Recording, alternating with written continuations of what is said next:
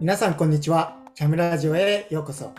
キャムラジオはコーチングスクールキャムの代表やスタッフが社会で活躍するプロフェッショナルとともに葛藤や生き方について考えていく番組です。今回はキャムジャパンディレクター兼講師の浅井元樹がお送りいたします。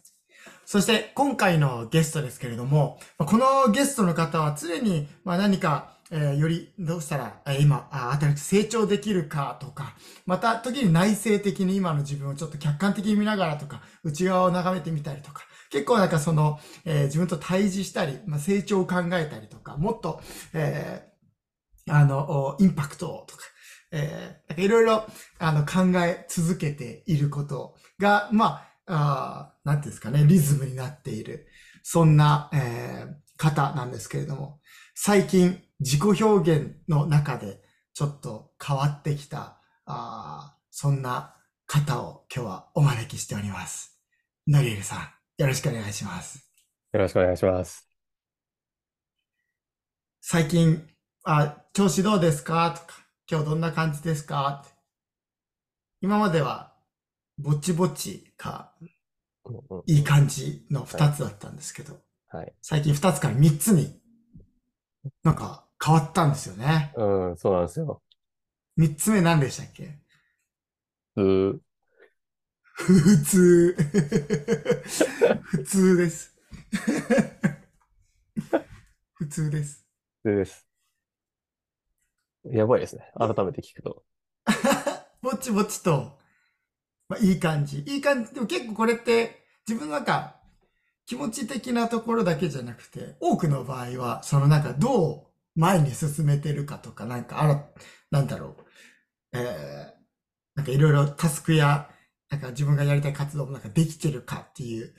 そういうところで結構うん。表現されたりうんする時も、の方が多いのかな。うん、うん、うん。そうですね。まあ、ある意味、でも、今聞いてて、やっぱ変わったなって思ったのは、なんか成長軸だったと思うんですけど、うん。なんか成長軸っていうよりは、こうやりたいことがあって、できないこと、まだできないことがあって、それをどういうふうにできるようにするか、みたいな。ごめんなさい。これ成長、はいはい。同じこと言ってるかもしれないんですけど、全然違くて、あの、うん成長を軸にはしてないっていう、その、ミッションとかやりたいことが先に来ていて、でそれに向かってどうやってやっていくか、みたいな、その、そのプロセスを自分があの判断してないというか、成長できてない、できてるっていう軸では、もう判断してないなっていうところですね。おー。おーそれで普通が出てきた。それが普通でできた。だから悪くはないんで、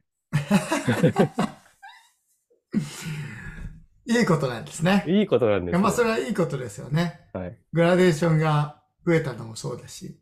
まあでも普通の人との会話で、あ、最近どう？って言われて、え、普通？とか言われたら、こいつちょっと、あの今日、嫌なやつだな。か 気分悪いのかなとか、なんか、確かに。ちょっと表現考えておきますわ。普通、別に、みたいな。はい。はいいや、でもいいことですね。変化を感じていますと。はい。はい。えー、そんなノリエルさんと今日話していきたい内容なんですけど、このテーマは結構あの、えー、コーチングを学びに来てくださる方々の中から、えー絶対毎回出る、えー質問の一つなんですけれども、えー、クライアントさんとの対話の中で、この人に必要なのはコーチングなのか、カウンセリングなのかを見極める、えーそのツールや問いかけとかなんかサインってどんなものですか？どんなものありますか？ってよく聞かれますね。うん。はいなので今日はその、おこれは、えーこの人に必要なのはコーチングなのか、えークライアントに必要なのはコーチングなのか、カウンセリングなのかを見極める3つの問いっていうのをへ一緒に考えていきたいと思います。ーはい。これ本当にマイ、マイクラスというかその基礎クラスの中で、あの、まあ、基礎クラスじゃないところでもそうですけれども、毎回聞かれる、一回は絶対木の中で聞かれるなっていうイメージありますよね。ありますね。必ずうんしてくれますね。うん。やっぱりあの、ちろん、あの、コーチングとコンサルティングとか、その違い、何か目標に向かって進む人と、そういうところ、えー、まあ、ビジネスにより関わる領域であってまあ、違う領域もそうですけれども、いや、そこの違い。なんかそこはもう少しアドバイス的じゃないとか、なんかわかりやすいっていう人もいるんですけれども、カウンセリング、あ、この人、ちょっと、なんかカウンセリングが必要なのかも、コーチングじゃ難しいのかもなとか、あ、この人にとって良くないかもなって思うこととか。うん、えでもそこって、あの、見極め難しいよね、みたいなとこ。ろ。うんうん、あの結構僕もこあのコーチングしている中で、あの、えー、なんか、うん、なんかこの人すごく、まあ、ネガティブであったり、すごく落ち込むと、それか、えー、なんかすごく、なんていうんですかね、ディープであったりとか、なんか思考がうまく回ってないなとか、なんかそのタイミングだけなのか、それとも、これは継続的にその方が最近そういう、うところにいるのかとか、その辺の判断って難しいよなって。結局なんか、感覚的な、なんていうんですかね、ことになってしまうというか。うん、経験的や感覚的な、えー、側面になってしまうなっていうふうに思いますが、ノリはなんかどうですか？この辺コーチングとカウンセリング見極めるっていうところやそのカウンセリング、えー、ああこの人必要なのかもなって思うようなあタイミングであったりなんかそんなことを、えー、このテーマの中でどんなこと思います？うんまあでも一番わかりやすいのは本当問い投げてもあのちょっと将来とか未来にフォーカス当てた問いを投げたときに、やっぱ全然、いや、わからないですっていうか、あの、うんうん、わかりたいんだけど、本当にわからない。この、なんだろうな、うん、出てこない全くとか、あ、うん、それは、あの、思いますね。その時に、そういうタイミングで。あの、それを一回だけじゃなくて何回もその投げていくと思うんですけど、その台湾の中で。その時はもう本当に、そこを考えるのがもう苦しそうなので、うん、そういうのは、その時思いますけどね。確かにね。本当にその、コーチング、カウンセリングが必要な人にコーチング的アプローチをしてしまうと、本当により悪い方向って言うと表現あれですけれども、その人を苦しめるようなところであったり、まあ、ループとしてはその方がうまく答えられなかったり、その、えー、前に進みたいとか、なんかこういう風になっていきたいみたいなことを表現できない。自分にもっとなんか、自己嫌悪であったりとか、あえー、苦しめてしまったりとか、そんな風になっちゃうと、あの、あ、違うよねってなるよね。なりますね。あだからそういうところはやっぱり、あの、だいぶ慎重に、えー、その辺は、あの、見極めていきながら、あの、クライアントさんと関わるっていうのがやっぱり改めて必要になってくるなっていうふうに思うので、うんうん、まあそんな中で、まあちょっと助けになる一つの、えー、このキャムの本部のブログがあったので、それで少し見ながら、あの、一緒に考えていければなって思います。お願いします。はい。じゃあ3つの問いっていうところなので、え3つ問いを見ていきたいと思うんですけれども、まあ、1つ目の問いは、えー、クライアントさんは、えー、最近、この、えー、不安や恐れ、または軽い鬱的な、その状態に、えー、まあ、なってきている。また、それが、あの、加速っていうのかな、うん、進んでいると感じますか？っていう。なので、えー、まあ、不安や恐れ、あの、えー、なんかすごくいろんなこと、なんか気をもんでしまったりとか、うん、えー、なんかいろんなことにすごくセンシティブになっていたりとか、なんかいろんなこと、小さなことも気になったり、あ、どうしようって考えるような、そういう不安な状態が、なんか最近増してますか？とか、増しているように感じますか？とか、また、その、落ち込みやすいっていう、えところですね。とか、軽いうつ的な。まあ、うつ的なっていうと、やっぱりあの診断の、あれの表現になってしまうので、すごく、えー、落ち込みやすあの安かったり、えー、落ち込み出る状態がすごく長く続いていたり、しませんかっていうところで。不安とかそういう表現ですと、やっぱりその何か、あえー、いつも何かに関して小さなことも気をもんでしまったりとか、こうなったらどうしようっていう思考が頭の中に、え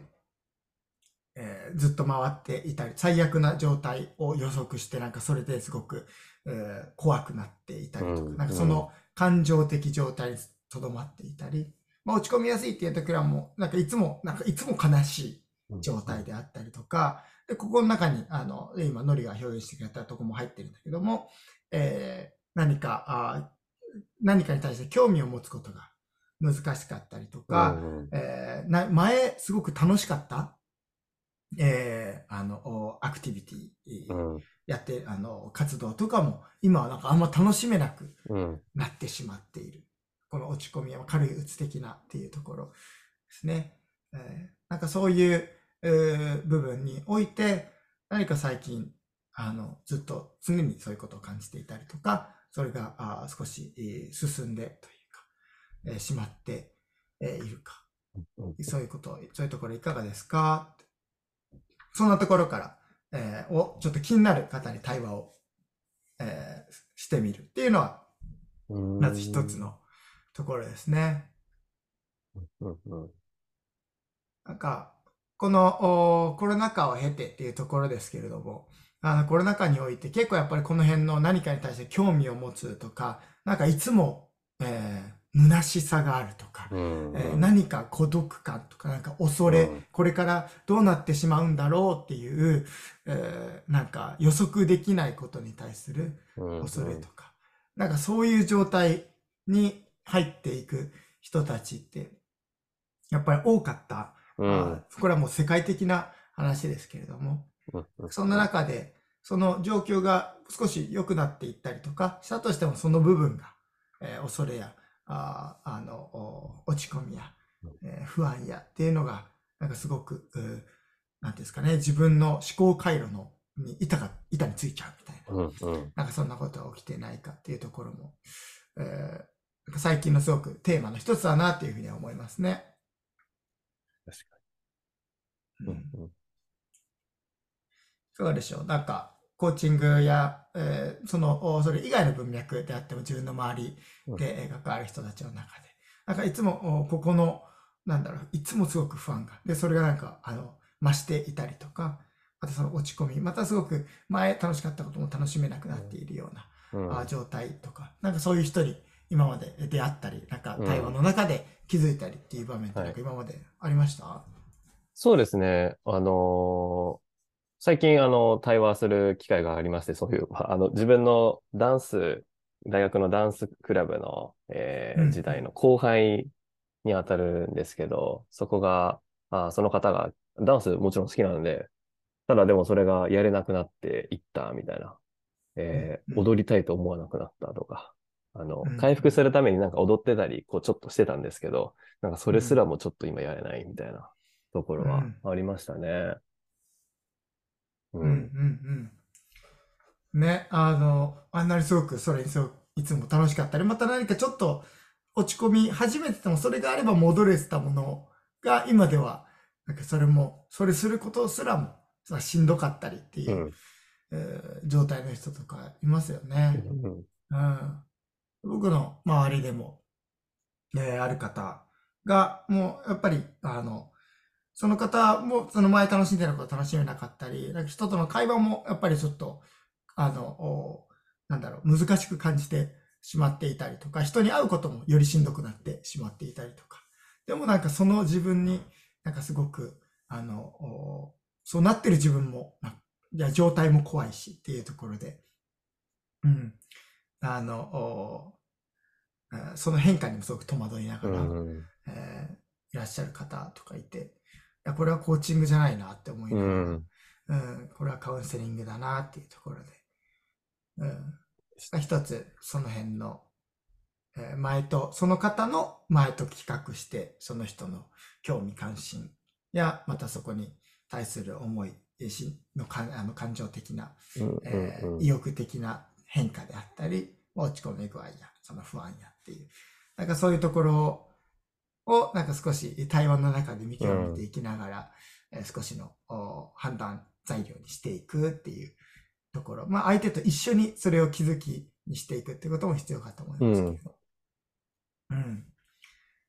まず一つのお問いですね。してっていうところで、えー今見てみましたと。はい。じゃあ二つ目いきたいと思いますけれども、おこれもう、おえーコーチングの中では最初に、まあ、いつも聞くところで、えーまあ、理想の状態はどんな状態ですか？その問いに、まあ、答えられない状態の時は、うんあの、気をつけた方がいいっていうところで。はい二つ目の問いとしては、あの、その理想の状態を、まあ、表現、えーできない状態にありますかっていうところ。うんなので、あの、おさっきも言ってくれてたところですね。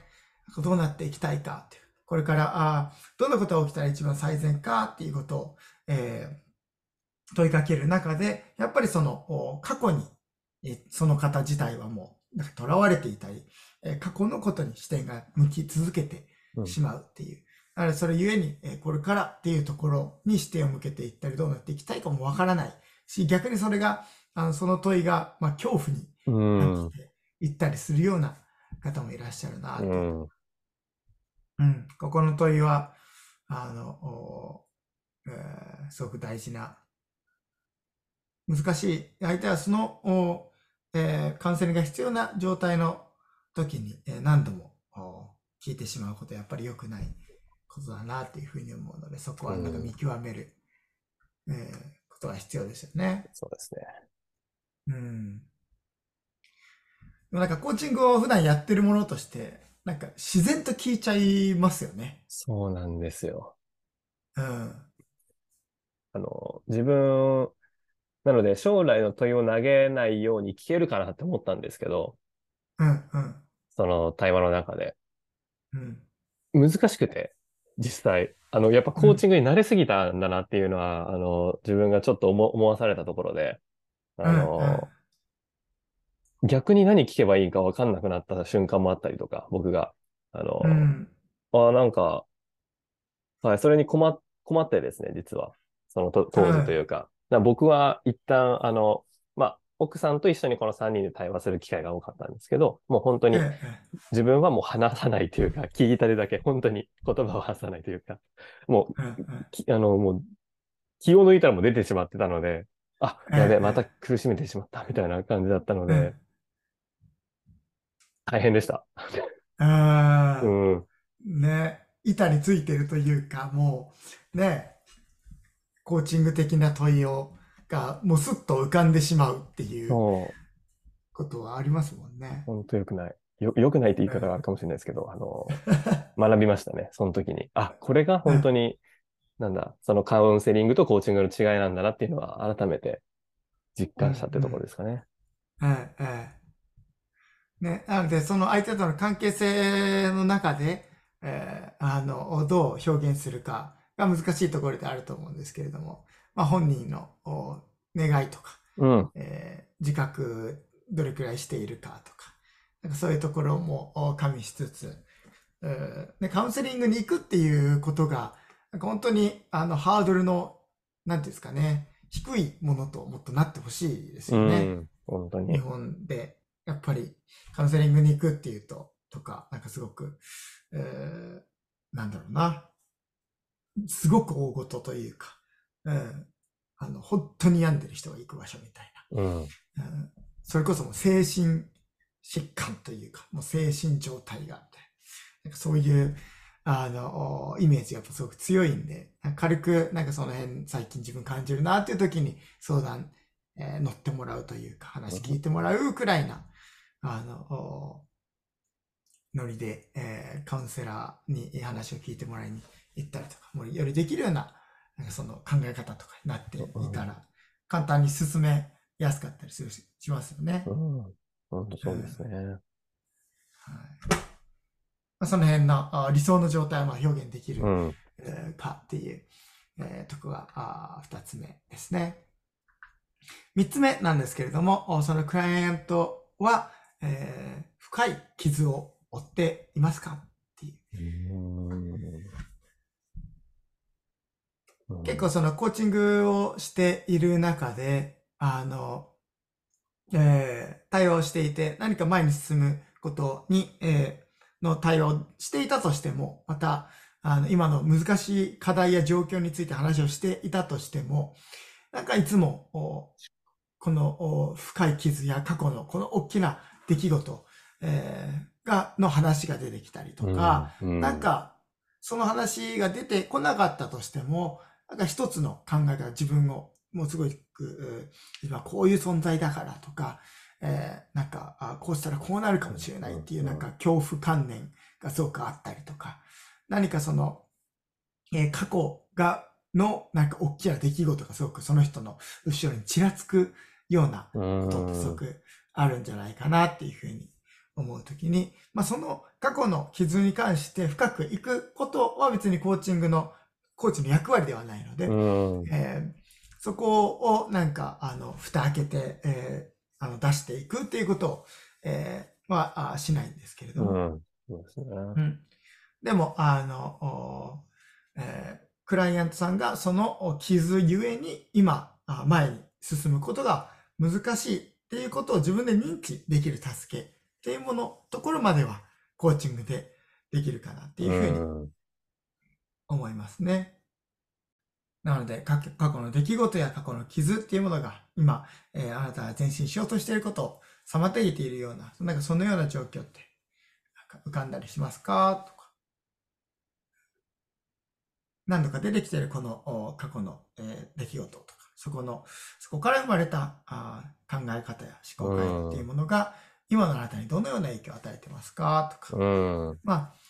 まあ、あの、明確なコミュニケーションとして、今話を聞いていて、ここの部分のこれが、なんか今のこういうところですごく、えー、影響しているような、なんかそんな印象を受けるんですけど、それ聞いてみていかがですか、うんうんうん、いや、確かにあそこの、あの、傷の部分が、なんか、今のこのテーマだけじゃなくて、全部のところにすごく関わってる気がしてきました。そうやって見てみると、いや、本当そうですね、ってなることは結構ありますね。うん。いや、本当にそうでしたね。うん。でもそれか、あの、認知することはできても、あれですよね。タイミングですよね。その進むかどうかは。その、価値観みたいになるじゃないですか。その傷が。うん、私はもう、こういうラベルみたいな。なんか、こういう経験を通ったみたいな。なんかそれを、実際通ってしまってるから、なんか、それをこう、なんか、ああ、なんかこっちがいくらなんかそれを、あ、だから認知は助けられるけど、なんかそこから進むときに何も手がなかったなっていうのは、ぼあの、話しながら思ってましたね。うんうん、うん、そうですね。そう。あの、そこで、あの、まあ、そこは、そこ、そのプロセスと向き合うことで、まあ、あの、新しい方法で、えー、その訓練された方とそのプロセスと向き合うことで、ね、まあ、その、えー、過去の出来事に関する、えー、考え方、認知が変わっていったり、まあ、そこで受けた傷自体が、まあ、本当に自分で表現できるだけでも、変わっていきます。そ、ね、この意味付けの部分が、あ本当にその人に無理のないと言いますか、ナチュラルな形でアップデートされていって、そうですねえー、見え方や変わっていって、そこの辺が開かれていくプロセスも、なんだ、見たこともありますし。なので、なんかそこの部分は、あの、向き合っていく中で変化していくことができる、うん、領域、内容だと、あの、理解してるんですけど、そういうプロセスに、えー、あの、向き合ってみたり、えー、することって何か興味あったりしますか？とか、まあ、カウンセラーの方とかがそういうところを助けてくれると思うんですけれども、ねうん、なんかそういうところの助けを借りてみつつ、ね、よりここから前に進んでいくために、あの、えー、そこを通ってみるのとか、そういうのもいいんじゃないかなと思います。うんうん、どう思いますか？みたいな。そういうのは、あの、進めてもいいんじゃないかなというふうに思いますね。確かに。うん。うんですね。結構でも本人も、まあ普通に、僕が前、えー、コーチングをしていた方とか、えー、もう普通に、なんていうんですかね、あの、明るいし、元気だし、リーダーシップもあるし、あの、特に、なんていうんですかね、そのような、ああの、いつも不安とか、えー、その、軽いうつ的、また落ち込みとか、あるようにも見えないですけれども、対話している中ですごくその辺が出てきて、あの、本当はこういうところに挑戦したかったり、こういうことをしようとするときに足が止まってしまったりとか、何か、あこういう自分のあアイデンティティに関して、えーなんか人の目をすごく気にしすぎてしまってとか、それでなんか明るく立ち回っていたりとか、なんかそういう話が少しポロポロと出てきて、えーで、あの、対話していく中で、えーそのお方と、まあ、あの、おえーの家庭環境の中で、えー一つ、あの、おなんですかね、大きな出来事があって、うん。えーそこから、あそのようなあ思考が生まれていったことにすごく気づいていって、で、認知してで、そこから、あの、カウンセリングの方に、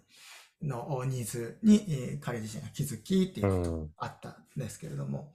で、そこに気づいたときに、あ、ここもそうだし、ここもそうだし、ここもそうだし、なんか、この友人関係も、おまあ、自分のプライベートで何かかあの楽しんでいる、やりたいこととかもそうですし、また、その、えーあの仕事やビジョンとかそういうところのキャリアの方に関しても、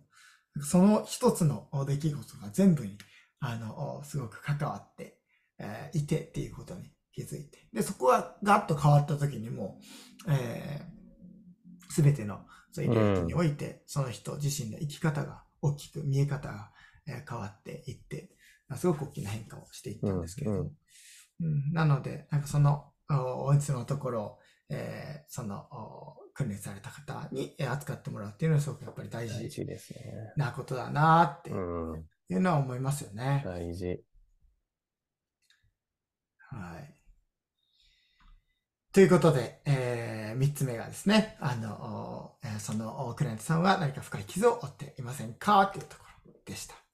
はい。えー、ここまでですね、あの、クライアントさんに、えーコーチングが必要なのか、カウンセリングが必要なのか、そこを見極めるための三つの問いということで見てきました。うんえー一つ目は、まあ、そのクライアントさんは、その不安や、また落ち込み度合いが最近、えー増していませんか？っていうところ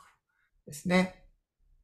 で、二つ目が、あーそのクライアントさんは、あーその、おえークライアントが願っている理想の状態を表現することに苦しんでいませんか？っていう。うん。そして三つ目が今見たところのクライアントさんは、えーその深い傷を負っていませんか？っていう。うんまあこれはあのクライアントに聞くというよりは、まあそのおコーチ自身が問い、あの、内部で問いかけながらその視点で、また、あーまあ対話の中でそこをちょっと引き出して聞いてみるっていうこともできると思いますけれども、うん。うん。でも3つの視点で、えーこのおクライアントさんに何が必要なのか、コーチングが必要なのか、カウンセリングを紹介することが必要なのか、うん。えーまたコーチングをする人にとって、なんか、あの、紹介できるカウンセラー、あーまあ、個人的なもし関係はなかったとしても、なんか、その辺の情報を持っておくっていうことも、時に必要かなっていうふうに思いますと。うん。はい。意外と身の回りにある、あの、そのようなこクラあカウンセリングが必要な人って結構身の回りにいるかなっていうふうにいますね。思いますね。はい。ここまで話してきましたけれども、えーいかがでしたでしょうか？どんなものが残ってますか？そうですね。あのーまあ、あれですね。あのーやっぱ、まあ、コーチの自分は、はい。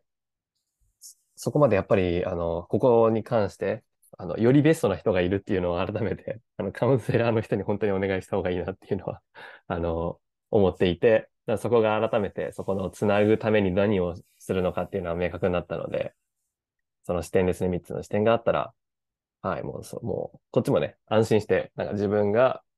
あの、あ、これはコーチのせいじゃないというか、その自分を守ることもできるかなって思う、思ったりとか、はい。ごめんなさい、いろいろ混ざってますけど、そんなところが、はい、残ってますね。うん。いや、大事ですよね。この思考や、なんて選択肢を頭の中に持っておくっていうだけでも大きな違いですし、なんかやっぱり、あの、コーチが、まあ、あの、他のところで一回喋ったことある気がするんですけど、コーチがヒーローになろうとしないっていううんことがすごく大事であるっていうね。そう何かコーチが目の前の人の、えー課題に共感することは大切だけども、自分が何か解決してあげたいっていう、なんかその感情移入しすぎると逆に、まあ、視野が狭くなってしまうので、あの、目の前の状況をなんかどうにかしなきゃえー頑張って問いかけたりとか、なんかもっと、えーなんていうんですかね、アカウンタビリティ、うん。えー強めていったりとか、あの、おアクションやその思考、考え方から、えーなんか日記をつけるのをなんか一緒になんかやってったり、まあ、毎日対話してとかわからないですけど、なんかそこの、なんていうんですかね、えー強度を強めていくとか、もっとガチガチにしていくみたいな。そうではなくっていう、うんなんかそこの部分でコーチが、えー自分が何とかしなきゃっていうのではなくて、自分はやっぱりこのえー方が、あーえーまあ、通っていたり、えーそういうプロセスのもちろん一部であって、うん。で、えーそこで、えーこの人にとって今、自分っていうチョイスやまたその他のチョイスも含め何が最善なのかっうん。ていうものがいつも頭の片隅にありながら、自分以外のより最善な方法が、えーありそうだなって思うときに、えーまあ、ある意味勇気を持ってそこを進めていったり、それが別のコーチを紹介することが必要な場合もありますし。えーそのようなカウンセラーであったり、コンサルタントであったり、何か他の、えーあの、おえー専門領域を持っていらっしゃる方々にえー紹介をしていったりとか。まあ、それはもちろん、クライアントさんとお対話をしつつ、最終的にはクライアントさんの意思で決めていくもので、えーあなたにこれ必要だと思うので紹介してきますね、みたいな。それは違うんですけれども。でも、おパートナーであるっていうところの中で、なんかそれくらいの、まあ、視野といいますか、えーを持ちながら、クライアントさんと向き合うっていうことは、やっぱ改めて、えー大事だなって。で、いつもなんかこの、なんですかね、カードを自分は持ってるんだっていう、うん。えー紹介するっていうカードは自分の選択肢でいつも、なんですかね、ババ抜きじゃないですけど、こうやってあ広げたときに、うんトランプ広げたときに、あ、あるんだっていうことを、なんか自分でちゃんと、えー認知しておくっていうことが大事だなって思いますね。それです。それでした？それです、それです。ああ、それでしたそうです、皆さん。はい。ということで、えー今日はあーこのコーチングとカウンセリング、えーそこを見極める問いについて一緒に考えてきました。また、このようなコーチングや、あーまた、えーコミュニケーションな、そういう領域において、あの、使っていけるようなあ視点を、えー続けて一緒に考えながら、うんえー紹介していければと思いますので、えーまた次回よろしくお願いします。ありがとうございました。ありがとうございました。